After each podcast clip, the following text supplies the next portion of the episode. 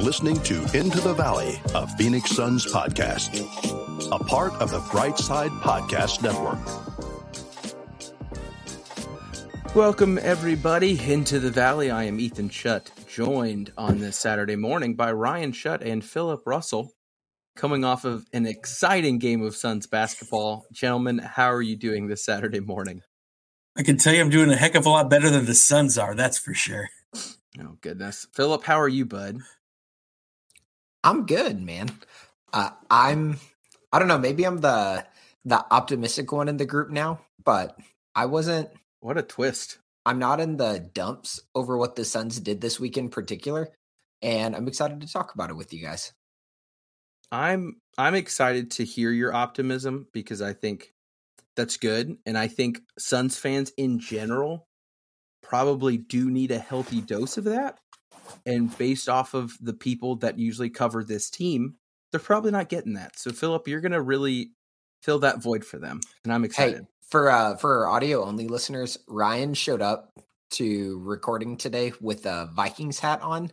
So I guess the real question for this podcast is who feels more optimistic right now and who should feel more optimistic right now, Suns fans or Vikings fans? Oh, I'll I'll hit you with my hoodie too for the audio. I've got oh, my Red Sox hoodie on. so between between the Suns, Red Sox, and Vikings, there is a healthy amount of disappointment to go around. Uh, the Vikings, everyone's getting hurt at the worst time possible. The Suns, everyone's getting hurt for the entire season. Uh, and the Red Sox, let's just let all of our favorite best players go, but then sign one of them and be like, we did it. Look at us. We did it. So that has been my last couple weeks in sports fandom. Uh, not the most fun thing in the world, uh, but wanted to go ahead and get us back on track and say we are part of the Brightside Podcast Network. Hopefully, you can go check them out and check out some of the written articles there. And also wanted to continue to push Brightside Night, uh, upcoming just a couple weeks now. Dave and the team have been putting a lot of work into getting that ready. You can find a link in the description on the podcast and YouTube video for that once it's up and running. So make sure to check that out. And gentlemen, for those who maybe weren't able to watch all the games, maybe some of our listeners were just being able to keep up with the scores, wanted to do a quick recap in Suns basketball. Buckle up, boys. It's a, it's a fun one. Since we last recorded, the Suns have played three basketball games, starting off losing to the Knicks 102 83, following that up Wednesday night with a close loss 90 to 88 to the Cavaliers and then yesterday evening losing to the Heat 104-96 in another game similar to last week that just had some bonehead unfortunate decisions right at the end after a whole lot of effort got put into getting it close which couldn't quite get it done. So I'll go ahead and start with Mr. Optimism. Exactly how everyone in his life knows him. Philip, what are some takeaways this week? And tell Suns fans why maybe we need to be okay as we sit at 500. Uh, Torrey was great against the Heat. Like he was really good. And again, you got to contextualize this stuff. Devin Booker will eventually come back. The Suns will most likely be in striking distance of getting to the playoffs. And when you look at a game like Torrey had against the Heat, you look at that and you go, ooh, if that's if that kind of energy and to shot making and his finishing in the first half, if that's something you're adding on top of a really good starting five, that's really exciting. And that's like the best of Torrey Craig, bringing that kind of energy, bringing the rebounding, bringing the finishing, which is a little bit more than we might be used to. So I know right now the Suns are missing some of their best and most important pieces. We've been saying for a while Cam Johnson is one of the most important pieces. Cam Payne is extremely important for the team, just being a competent facilitator. And then Devin Booker goes without goes without saying. So what you're looking for are what are small ways the guys who are on the periphery of the team can take the opportunities they're being given and either improve on what they already do well or maybe add little wrinkles like Torrey Craig getting downhill and actually taking guys sometimes even off the dribble. So like that kind of stuff is where I think Suns fans should be focusing because it's like shocker when Devin Booker's out, Cam Johnson's out and Cam Payne's out and then Chris Paul goes out with an injury. Like you're not going to win a lot of games and you're not going to win a lot of games against really good teams. So instead, this is our guy, David. Instead of focusing on results, you got to look at the process and see if there's good stuff that you can be taking away from it. Yeah, no, and I I agree with that. And just for those who maybe weren't able to watch or look, Torrey Craig last night, seven of eleven from the field, two of three from three, nine rebounds and an assist, 17 points total. He was my high for the week, actually. I wasn't sure if it was just recency bias, but man, it felt like one of very few complete games this week. I will give Chris Paul credit. He had a pretty solid one as well, but Torrey edged it out for me. But yeah, Philip, I, I think I think you're right. Um, I also think based off what I keep seeing on the internet, the doomsday mentality, I guess, is the one that's kind of winning the day in terms of we're 500, people keep getting hurt again. We have an owner that won't let things happen. Trade deadline's coming. If we don't make the perfect trade, James Jones' legacy is destroyed. I think it's silly. Like I think it's a whole lot of overreacting.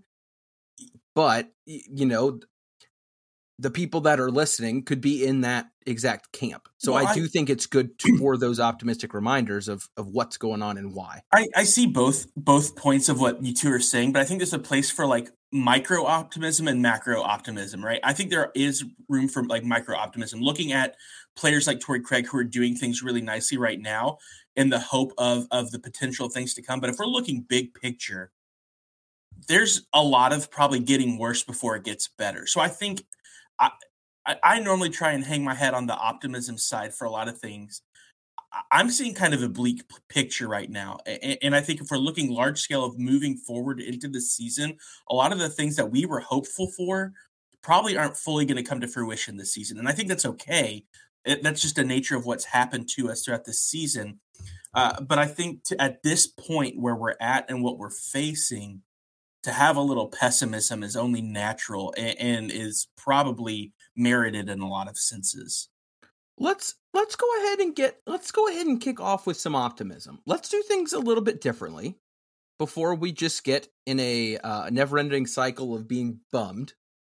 Let's go ahead and pull up to the front of the episode the reason that people show up every week. And for our historians of the podcast saying, is this the earliest they've ever done this? yes, but special times call for uh, special instances in this case, and that is into the valleys, highs, lows, and just so you knows in Phoenix Suns basketball this week. And I'm going to really emphasize the highs here. Let's go ahead and talk highs. And I'm going to kick it off, one, because Philip already mentioned it. Um, and this is where like that little voice in the back of my head, Ryan, when you're like, yeah, Torrey Craig's been doing well. I'm like, well, don't look at the other two games this week. No, but, I was yeah, saying like specifically know, last night. Torrey Craig last night, I think had the performance of the week on the court. My number two was, and you'll find a theme eventually here. Uh, my high for the week is Mikal Bridges, and you might be asking yourself, Ethan, that's an interesting. That two uh, for ten did it for you, huh? That's a choice. Yes. Here's my high. Mikal is healthy. I appreciate the heck out of that. That dude is an Iron Man on a team of brittle bone people who are in full body casts like the chocolate guy in SpongeBob. Mikal is still out there, shooting poorly, yet still grinding on defense, doing a great job in the pick and roll as the screen man, sealing for other people. He is not letting bad shooting and his entire team crumbling around him keep him from doing the stuff that we go ahead and need. Uh, code in the comments. Too much optimism can make you come off delusional. Welcome to the show, man. If you're if you're looking for a show where we're just going to talk about how much we suck, probably won't be here. But we're also realists. To Philip's point, if you're trying to get to the playoffs and make something happen, I, I think we're a, we're a long ways away from. All right, boys, time to tank, right? And I'm seeing that get thrown around. So, uh, Philip, you can touch on that if you want to, since you're our uh, resident optimist in this episode. No, just if you're listening with us live, or even if you listen on audio only and you want to message us, call us out if something we says is delusional. Saying Torrey Craig attacking the rim is really good and important, especially when he's going to be playing more at the second unit. There's one. Mikal Bridges is healthy. He's still playing hard. He's still productive. Even last night when he wasn't shooting well, like what we're trying to do is we're not trying to look at the Suns through like rose colored lenses. Instead, we're trying to acknowledge like the some of the key components are out. So what can the Suns do within that context that has long-term ramifications? So if you think any of that slips towards delusion, try to call us out and we can argue about it. We can talk about it. Yeah. Uh, Ryan, I'll go ahead and go to you. Mikal's healthy. There's mine. Uh, what you got for your high for the week? Uh, we've already touched on it, and you brought it up. Torrey Craig's performance last night was mine, and, and we've talked about his his numbers: the 17 and nine, the 7-11 shooting, the two of three threes. But to me, he was just doing the small things right as well. He was attacking the offensive glass hard, which is exactly what you want out of Torrey Craig. Ever since we got him on his first stint with Phoenix, that's the one thing we really praised was how hard he attacked the glass uh, on the rebounds, and I thought he did that really well. Um, but then also he just felt like he was in the right place at the right time or making the right play at the right time. There was one point in the third corner where he caught the ball over in the corner, had a super nice pump fake that freed up him to roll towards the basket, dish it to Ayton for a beautiful finish. There was also this really nice um, kind of save play where Ayton made a really nice hustle play to save it. And Torrey Craig kind of went Michael Jordan and Space Jam, it felt like, and his arm just extended to the sky, was somehow able to bring down the ball that Ayton saved and finished it nicely. So I, I thought just all around Torrey Craig's performance uh, against the Heat in a week full of a lot of duds uh, was a really big standout. And I was just really impressed. To Philip's point, with seeing again kind of peak Torrey Craig and what could that could mean for the team moving forward um, because we've seen him play well. And we've seen him fit in really nicely with this team, um, but we need that consistency. Uh, but I thought last night was a really good reminder of what he can do uh, when he's engaged and playing well uh, with the rest of the team. Yeah, no, I. It's it's good to see a game where one guy just seems to to have it. And it's uh, hard to care when you're in a slump like this, and right. he really did. Well, and I, like. I will say one of my favorite texts I've received from from Philip in a while, and and Ryan. I'll go ahead and out myself. I didn't I didn't text you because I knew it was East Coast, and I didn't know if you were you were still up, and uh, that's miserable. I'm sorry for that. uh, my my text to Philip last night, and I don't know when in the game it was. It says 10:45. My text was, "This game makes me miss my normal players." In which Philip said, "My thought: if Duane or Torrey score 30, the Suns might win. And man, like if that doesn't encapsulate what Torrey had to have done last night to pull one out, I mean, that's just that's just the state that's the state you're in and that's being realistic with with what is out there. Um it's one of those things when Suns Twitter is craving for Duane Washington when we're like 15 games above 500. It's like a funny, enjoyable thing. And then you get 30 minutes and you're like, oh no, what have we done to get to this reality? Uh, and it's, it's not as fun anymore. So yeah, uh, Torrey was phenomenal. Uh, Philip, what you got for, for your high this week? Uh, I know you kind of got a little bit earlier, but I wasn't sure. The defensive effort was there this week. Okay. It was there. So the Suns' defensive rating over the last three games, which is this week's sample size, was 106, basically per 100 possessions. That was good for third in the NBA over teams' last three games. So you, if you look at basically this week, the Suns' defense performed at the top of the league. Now, so as to not sound delusional, the problem obviously is that the offense this week was hot garbage. Our offensive rating this week was 97, which was good for 30th, which, if you're doing the math, is dead last in the league. They also trailed the Clippers, who were the 29th worst offense in the league, by 6.3 points over that. So you were 30th by a long shot over 100 over 100 possessions. But again, the defensive rating was there. And it felt like, especially against the Heat at times, that passed the eye test. Even some of the big shots that the Heat hit down the stretch were over good contests. That kind of mm-hmm. dagger with like a minute and a half left that Oladipo hit. Dipo, shoot. Step was... back to his right hand, good contest. He was just a bucket last night and he got it. The only, the only noticeable weak spots, which again, loyal listeners know this. We didn't get to watch the Cavs game in full. The weak spots are what you would expect them to be. The Suns are covering for CP3 a lot, especially on rotations. And then Duane Washington is not a plus defender at all, and he gets lost, and he's not great on um, just one on one. Quickly, quickly, and Randle and the Knicks they abused poor Duane Washington on Monday. So that being said, at this point, if the Suns can hang their hat on anything, it's got to be the defense. They are missing, and I thought the broadcasters last night did a really good job pointing this out they're just missing too much offensive firepower for them to run a viable offense for 48 minutes. Because of that, the defense has to lead the way for the Suns to have any chance to win these games. And the Suns had a chance to win two out of the three games this week and had a good chance to win two out of the three games this week so what that what that does is it kind of brings us back to the margin of error conversation from last week. The margin of error for the Suns to win right now is so small, but the defense was there this week. Pretty much start to finish almost every game. Yeah, I thought the Cavs game was f- phenomenal, um, especially after what the Cavs had done recently. Donovan Mitchell going absolutely nuts. Uh, I think they had them held to 59 points through three quarters. Like it looked like an, ESPN scoring error. Uh, and it wasn't they were getting open shots and missing everything. Like it, the team was not playing like a team that has lost 15 of the last 18 or whatever that number is now. Um, and you know, Torrey got interviewed this week about that, and he was like, the vibes haven't changed. And I, I think, I hope, I'll say, I, don't think they're delusional, as that word continues to take over this episode.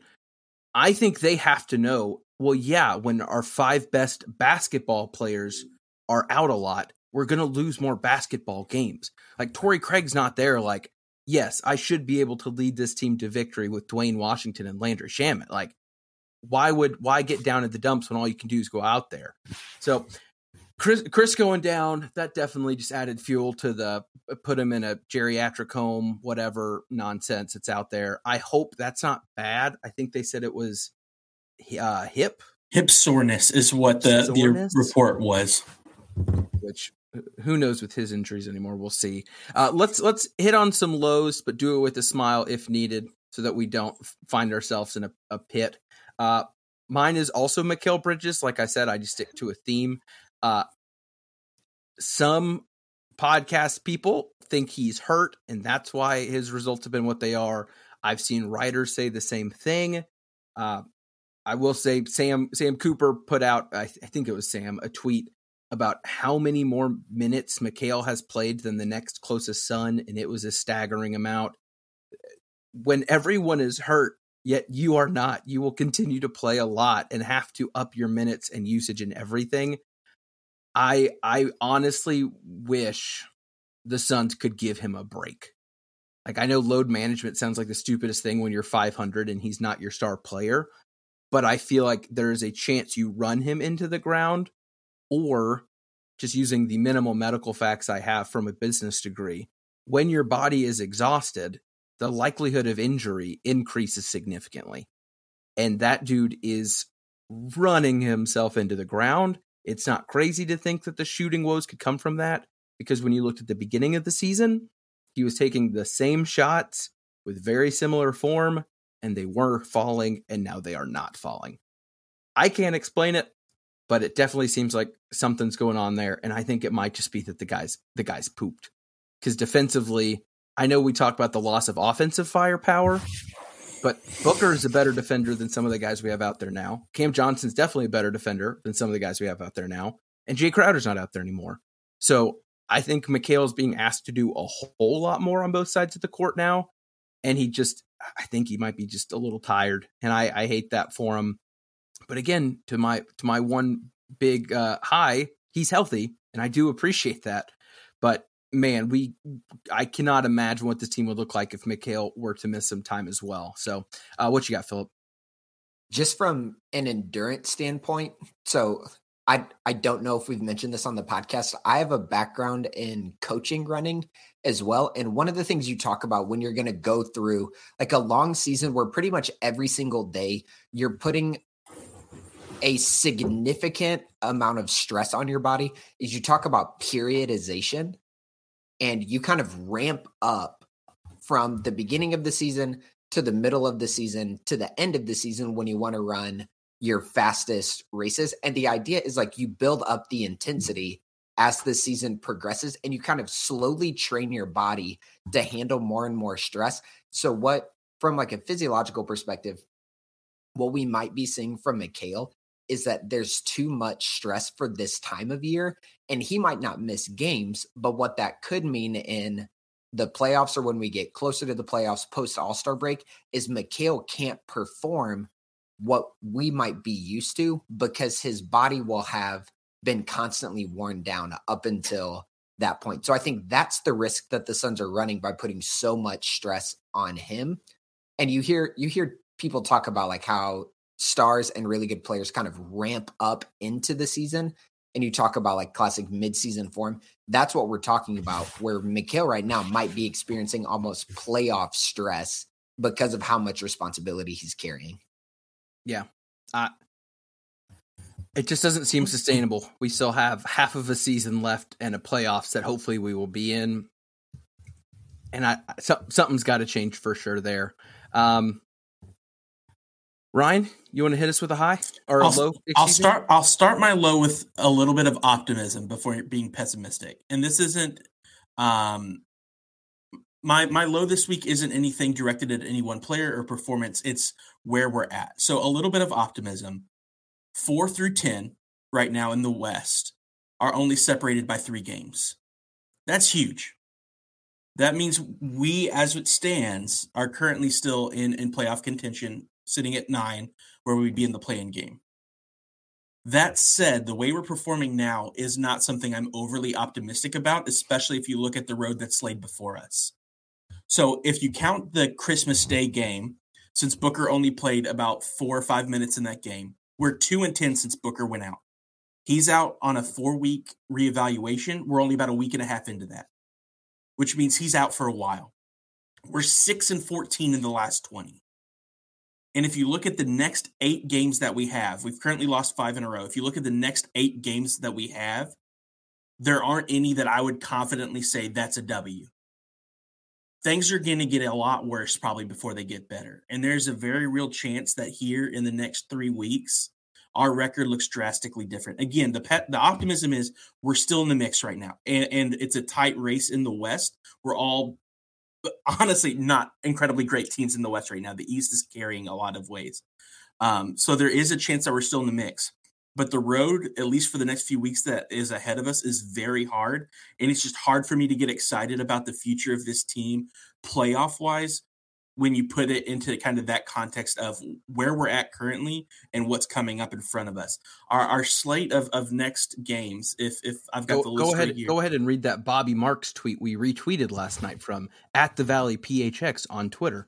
So we've got Cavs starting Sunday, Warriors, Nuggets, T Wolves, Grizzlies, Nets, Pacers, Grizzlies. That is a tough tough group of games coming at the worst possible easily, time. We could easily be 22 and 26 pretty quick. And, and so I think it's just important to have a, a little bit of realism uh, about what's coming because we, we, could be very well in bad shape.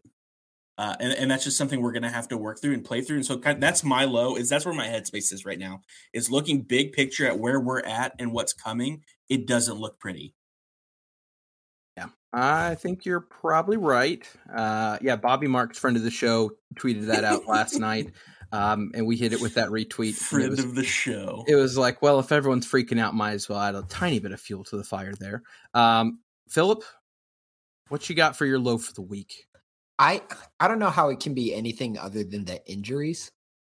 This there are so many Suns fans who I see online with unreasonable expectations from this for this team the reason the Suns are struggling is because they're hurt and they're incredibly hurt. So I don't, I'm not feeling terrible about any single player who's been active this week on the Suns right now. I don't feel awful about DA. I don't feel awful about Shamet or Damion Lee or Chris Paul, anyone, because they're not filling the roles that they are intended to fill on this team. And this is something that we've been talking about since Cam Johnson went out. Like Torrey Craig doesn't fill the Cam Johnson role. He can't do that. Landry Shamet can't fill a Devin Booker role. Duane Washington can't fill a Cam Payne role and definitely can't fill a Chris Paul role. So it's like keeping the reasonable expectations in mind. The only thing that I'm genuinely down about this week is that the Suns are so injured. And again, this is where this is where like the optimism versus delusion comes into play. I'm looking at it through the lens of what are these guys supposed to do for the Phoenix Suns and they're unable to fill those roles because of how injured the Suns actually are. Yeah. No, I'm I'm I totally agree and I want to touch on that in the just so you know in just a moment. But before we get there, let's answer some questions from the comments here. Uh, I want to say again if you're listening on any podcast platform, you can always join us Saturday mornings on the YouTube. Hit us up in the comments, be a part of the show here. Uh, First one is a question from Eugenius05. Do you guys think it's even worth going after a Kuzma or Bojan type person? Uh, I will say there has been a very funny run of games the last couple of weeks of anyone involved in a Suns trade rumor going off against the Suns. Very funny. Uh, Kuz has been great. Uh, Rui has gone off against other teams as well. Uh, I don't think Randle's been involved in a rumor other than a certain uh, podcast that we do enjoy listening to, but he's gone Super Saiyan. And then old Max Strus, oh, we picked him up at the Miami YMCA and gave him a deal a couple years ago, and now he's a good NBA player. That boy can hit some shots too. How are we feeling about a Kuzma, or I would just say that type of player who I would you you all tell me if you think this is wrong. Um, a third or fourth scoring option on a starting five. Is that an accurate way to kind of describe that grouping of players? Not a complete needle mover, but definitely a yeah, you've got to start this guy in the playoffs. Is that is that fair? Is that over doing too much credit to those guys? Philip, what are you thinking there? It's another playmaker in the Cam Johnson, Torrey Craig role. Right. So I think if you bring in Kuzma, a guy like Torrey Craig is who eventually takes a back seat, but that would be fine because again, yep. you're adding another playmaker, which is exactly what the Suns should be doing.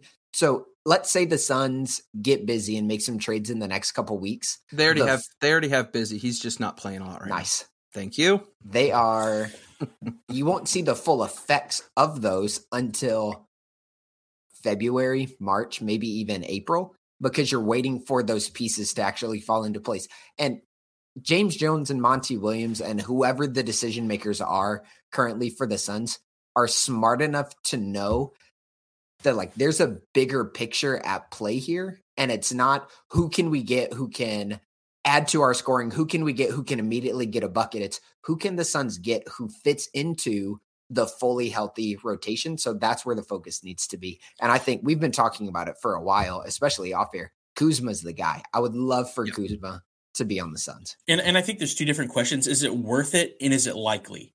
Uh, is it worth it? Yes, I think absolutely. Trying to make that happen it is worth it. From what we've seen, is it likely? It seems at this point probably not, especially with some of the the reports coming out um, about potentially Sarver still having a say in some of these decisions and, and some of this that we're seeing and, and potentially the new ownership not being um, installed until the trade de- or the, the deadline there. Um, is it likely? In my opinion, no, but is it worth it? Absolutely. Like if you can try and, and figure out a way to make that happen, make it happen. And especially, I think Philip hit the nail on the head. Kuzma's the piece. Kuzma's the piece that I'd love to go see. Now, I, I don't think he he necessarily is a, a, second option as I'm seeing in the, in the comments. I don't think that's uh, probably what he does, especially instantly. Uh, but I think he is a really important piece if you're able to bring him in. He would be phenomenal with the second unit somebody who can play off of Cam Payne coming downhill mm-hmm. on the typical sets that the Suns run. And then he's kicking out not just to a guy who wants to shoot. Actually, Torrey Craig is shooting more above the break threes, which is really interesting. But he's not just kicking it out to a guy like Torrey Craig. He could be kicking it out to someone who has real playmaking ability and real finishing ability as well. So I think as on the team, third, fourth, fifth, sixth option, Kuzma would be perfect. Yeah, I I think you're right. I think he is of all the guys that I think are realistic in terms of assets to give up that we do have and who people might be interested in, definitely seems like a good option. Definitely doesn't seem like uh, he has found a, a long term home with the Wizards. The Wizards seem like they don't know what to do other than pay Bradley Beal in an attempt to keep people showing up. So uh, who knows on that one there.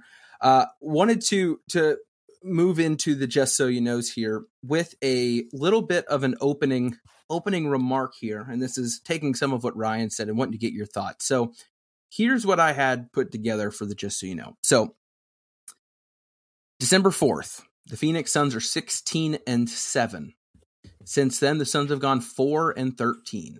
They are now six and a half games back from the first place Nuggets, with these teams ahead of them Nuggets, Grizzlies, Pelicans, Mavericks, Kings, Warriors, Clippers.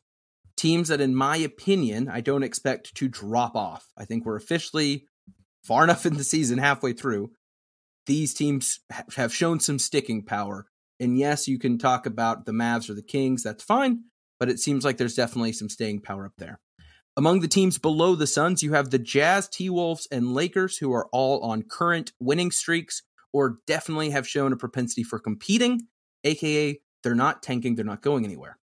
Underneath that group, you have the Thunder, who are winning and tanking at the same time, which I love, and the Spurs and Rockets, who are very much tanking. Within the NBA as a whole, though, there are 14 teams with worse records than the Phoenix Suns. The East has some abysmally bad teams who are very clearly losing on purpose or just suck. And looking ahead, the Suns have the seventh hardest strength of schedule remaining behind the Clippers, Magic, Heat, Knicks, 76ers, and Lakers. So the only two teams in the West with harder schedule, schedules are the two LA teams. I say all that to say given the hmm. current standings, the Suns are absolutely planted in the middle of the NBA. There are two fan groups of fan bases, or sorry, two groups of fans within the Suns fan base that have been very loud recently. Those that say this sucks, things are about to get harder, we keep getting hurt. Why try to win? We need to tank. You also have the other group that says hey, we're really hurt. We're missing all of our good players. What do you what do you expect of us? And and here's my point. Where did we as a group, if you guys recall, predict the Suns finishing in the Western Conference this season when we thought everyone would be healthy and the rest of the league was healthy? Do you guys remember where we had them? We were split between like three, four, five. Three, four, five was where we three, four, five. That is exactly right. Went back and looked. We thought they would be fully healthy a safe pick for three, four, five. There'd probably be a couple teams that go off, and that's fine. It happens every year. And the Suns would be there. As of right now, the Suns within the winning teams of the NBA, which there's way to, to define that, but have the most missed games from starting players. They also have the most missed games financially, if you break it down like Spotrac does, to dollars on the bench per game due to injury. I think the only teams higher uh, were the Clippers, but that's because they had a few that have not touched the court at all. They've not played at all. And the Magic, who it's just an insane amount of people missing random games and, and adding up eventually. So we're saying that the Suns have have struggled, but it's because the majority of their starters have been out.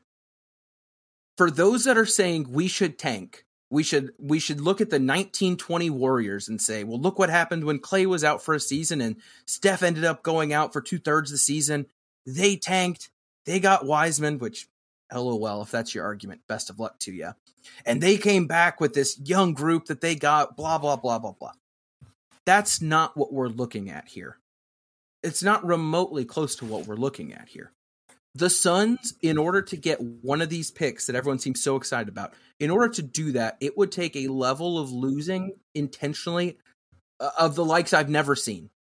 The Suns are planted within the playoff picture and they're not going anywhere. And they're managing to do that with a hampered roster every single night. So for those online who are doing the, oh, I already see the narrative here, every time Torrey or Monty or anyone makes the, well, yeah, how what needs to change? Well, I wish we were healthy. I wish all of our guys out there. That's called using your brain. That's logic. Like it's silly for us to be like, "Hey guys, Chris Paul misses a month and a half. Book misses over a month. Cam Johnson misses two and a half months. Where do you think the Suns are going to finish? Like, What do you want? They're 500. And if you look at all the missed games, that's pretty stinking impressive in a Western Conference that has gotten significantly better. Part of the reason I mentioned all the teams in the West and how they're doing, there's only three teams not trying. That's it. And it's two and a half because the Thunder still confuse me very much because Shai Gilgeous-Alexander is too good to be a loser, and I respect the heck out of that. The Suns are not tanking. There is no way to do it. If you want us to quote tank and get the eighth overall pick, great. Good luck to us next year. I don't think that's the way forward. The way forward is focus on what you can. To Philip's point, build around the core roster that you know is here. To Ryan's point, this season's not it. There's more basketball to be played after this year. Let's use our brain. Let's make additions that help us not just now, but later. And know that Devin Booker's groin will get better. I've already offered him mine. He knows that that's on the table. The team will get healthy. Things will be fine. The Golden State Warriors were a play in team, if I'm not mistaken, the year before they won the finals because injuries happened. Things went wrong. They still had talent in their young guys and in their depth in order to make it. And then they were like, "Hey, we're our guys are back. We can we can win games and we can make a good run." That's not crazy at all. We saw what the Pelicans almost did last year. You make the playoffs, you make the playoffs. Seeds seeds don't matter at that point. So, if you want to focus on the tanking in the draft, be my guest. Please do it quieter because there's half a season of actual basketball left in which I would like my team to win. I think it's more fun. And I'm telling you, looking at our viewership and our listenership numbers over the last month, people don't like losing. And they don't like listening to people talk when we're losing. And they don't like watching when we're losing. To those that have kept listening, and there's a good number of you, don't get me wrong. Thank you. You care about the Suns and you want to hear about the Suns because we care about the team, not just them winning. And it's been very interesting to see what has happened for the first time in three years when things don't seem to be going our way. And to Ryan, Ryan said it. Things are going to get harder the next three weeks, so don't expect a, a miracle pill here. But anyway, my just so you know, this team is a good team. They're hurt. Let's use some logic. We're not delirious. The team will be better when they have more of their better players on the court. That's my just so you know, guys. Thank you so much for attending Ethan's third straight monologue and three straight episodes. Ryan, hit me with some just so you know for the folks at home. Uh, I it kind of segues nicely. My my just so you know this week is actually, excuse me, is um two predictions. Uh, I'd be more than happy to be wrong about these predictions, but I feel at this point I've seen enough to, to make these. Uh, the Phoenix Suns will not have an All Star. Uh, as it stands, Devin Booker is eighth in the guard voting and is out for the next three weeks. So the likelihood of him picking up more votes, being players, on the bench, players will put him in, maybe. But if he's hurt, maybe. it won't matter anyway. Right. So I I think the Phoenix Suns will not. The All Star game's February nineteenth. Book's out for at least probably another three weeks based off of that initial four week assessment. the Suns will not have an All Star. And I think it's about time that we probably need to start talking about that, or at least thinking about that to prepare ourselves when everybody is hurt because we don't have an all star. Uh, my second prediction is we will be in the play in tournament. Um, I don't know where we'll fall in that, but I think that's something also we need to probably be preparing for is the Suns will have to play their way into the playoffs. And that's okay. Based on the way the season has has gone, if we're still in contention for a playoff spot that late in the season, that's great. But those are my that's a controversial thing you just said there. There's a lot of fan bases that believe the play in tournament is the playoffs and claimed that their team was a playoff team after being the 10 seed. I would like to go on record in agreeing with you, Ryan, or 9 seed, whatever. Uh, the play in tournament is not the playoffs. Can can we put like the official podcast stamp of approval on that? Okay, good. The play in is not the playoffs. Say it with me, guys. Agreed. The play in is not. Yeah. So I think I think we will be in a in the playoff play in tournament and we will not have an all star, and that is okay because of how this season's played out. Um, that's that's nothing to be to be mad or angry about. It just is what it is, and it'll be cool. Philip, what you got for me? I think a lot of the frustration that Phoenix Suns fans are feeling comes from the difference between this year's team and the last two seasons, especially.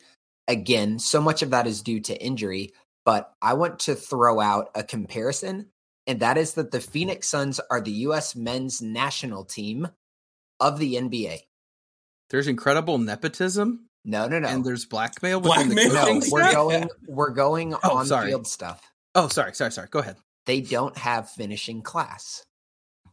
The Suns have played 16 games and 87 minutes of clutch basketball this season, which not as many games as the average team, but pretty much an average amount of minutes. In those 16 games, they've gone 5 and 11, the worst winning percentage in the NBA. They're shooting 37.5% from the field in the clutch, which is good for 27th in the NBA. Their offensive rating in the clutch right now is 106.7. That's terrible overall, and it's 18th, so it's not good in the clutch. Their defensive rating is 122.4, which is good for 28th in the league. So they're not really Yeah. getting stops in the clutch for a net rating of negative 15.7, which is 25th in the league. And again, to contrast that with last year, the Suns played 42 games and 130 minutes of clutch time. They were 33 and 9 in Those clutch games last year. Those were good days. 78.5% winning percentage. They shot 58% from the field, 41% from three. Their offensive rating in the clutch was 131.6, which was good for first in the league by seven and a half points. Their defensive rating was 98.2 Oh. which was tied for first in the league, a net rating of 33.4 in the clutch, which was good for first in the league by 17 and a half points. Insane. Now, again, when your team is injured, you don't have the cohesion that you normally do, especially in the clutch, and you don't have the playmakers and the play finishers that you normally have in the clutch. So if you're looking for like on court distinctions between last year and this year, look no further than this week, the last five minutes of the Cleveland game, the last five minutes of the Heat game. The Suns struggle on the offensive end, especially to keep up with what they're giving up on the defensive end. Man, last year was fun. Mhm. that last year, man. I think that if this if last season was the finals run season where you're like 50 win team and then you followed up with this, you're like, well, I don't know. Finals run also inflated a lot of expectations. Last year's team was just so good at so many things. And I think I think that's really logical for what we're seeing now because the guys that did that last year are not on the court now during those same last 5 minutes. Like think of think of the rosters we were closing with last year and how many of those guys have been out there consistently this year. Like it just it just makes too much sense. Um Ayton didn't get brought up, I don't think, at all this episode. Uh any any general thoughts on him and Mikal? Do we think do we think injury? Do we think uh anything else? Uh, what I have taken within the last couple weeks, I will say, is that I think all three of us have been preaching this whole time. Neither of them are that have that star power that I think some folks wanted. I think hopefully this this stint has made it very clear that looking in the future, Booker definitely does need somebody, some one person to play with. I think it'd be fun to to do some some maybe some free agent searching to see who's becoming free agents in the next year or two, or maybe could be on the trade block to to start having a that'd be a fun little section just to see if you could put one person who realistically contract wise could come over, who that could be. I think that could be fun to see uh, because again, it's fun to talk about a trade, but a Kyle Kuzma, Devin Booker combo aren't winning anything. So uh, definitely, definitely, I think confirming kind of our own suspicions about this team. Uh, and it'll be interesting to see what happens. Hopefully, Chris Paul's injury is not too bad. We can get him back as soon as possible. Because goodness, when look when you're when you're watching a game, you're like, man, I miss Cam Payne. You know the injury bug is real. Ryan, I know you feel that in like a personal sense. I'm talking basketball, where I'm Okay, like, okay, I okay. miss what Cameron Payne is bringing to the court. That's when you're like, goodness gracious, what is what is going on? Uh, but guys, I don't have much more to talk about. I think we've already kind of covered the slate of games up ahead of us for the next two, three weeks. Uh, it's going to be tough. I think. I think as a fan base, we should try to focus on, uh, as Philip mentioned, someone uh, saying earlier, focus on the process of what we can learn about these guys for what they will do when we have our health and when we have the regular guys back and just try to focus on some of those good things. Because there's look there's no fun if you're going to watch weeks of losing basketball just to be upset about it. Don't watch the games. But if you want to watch the game because you like basketball you like learning you like seeing what guys can and can't do and how they fit together then it can still be fun and you can still watch a game saying we're probably going to lose to the heat tonight but i want to see what we can learn about this team. I promise you it makes it so much more fun to watch and you won't go as crazy because it's really easy to do that sometimes when you've been spoiled by some great basketball the last couple seasons. Guys anything to add before we bring this to a close? And a quick thank you by the way to those who have been watching throughout the episode and those that are listening as as we bring it to a close. We appreciate uh, you all a whole lot. Uh, but anything we want to add before we wrap this up, guys? If you're living and dying off of Suns wins and losses right now, touch grass. Listen, I was going to say, don't let don't let the Suns impact your mental health. This is just a game. It, there's no need to dwell in in angst and anger because the Suns are Ryan. performing. Ryan, you sounded like a life coach earlier though when you were like, "Okay, everybody, we need to prepare ourselves. We might not have an all star. How do we feel about that?" It's Look, like, I'm I'm trying to You help know, us work. you know this. he's right though. There's going to be stupid outrage like the Those- Suns don't have an like those are the people right. who, again, at the risk of sounding redundant, touch grass. I'm just coming at that statement from a more loving approach. Yeah, That hey, there you go. the Suns aren't the end all be all in life. They're great. They are wonderful, but don't let it impact your day to day. It'll be all right. We'll get through it. We'll get through it together.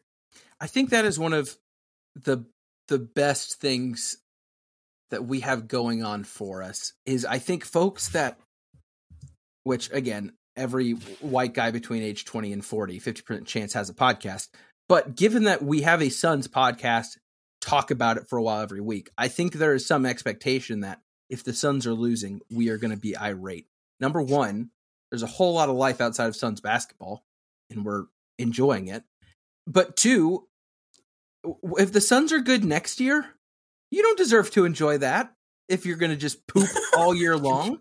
Are you gatekeeping the Suns' success now? As a dude who watched 82 games of a 19 win season, maybe a little bit I am. Like, things are fine. The amount of talent on this, the amount of talent, if we put out our hurt players only, would be remarkable given the healthy guys we had five years ago. I mean, life is good. We'll be fine. Touch grass. Anything else, guys? Is it time? It's time. Go, son. For Philip and Ryan, I am Ethan. This has been another episode of Into the Valley of Phoenix Suns podcast. We out.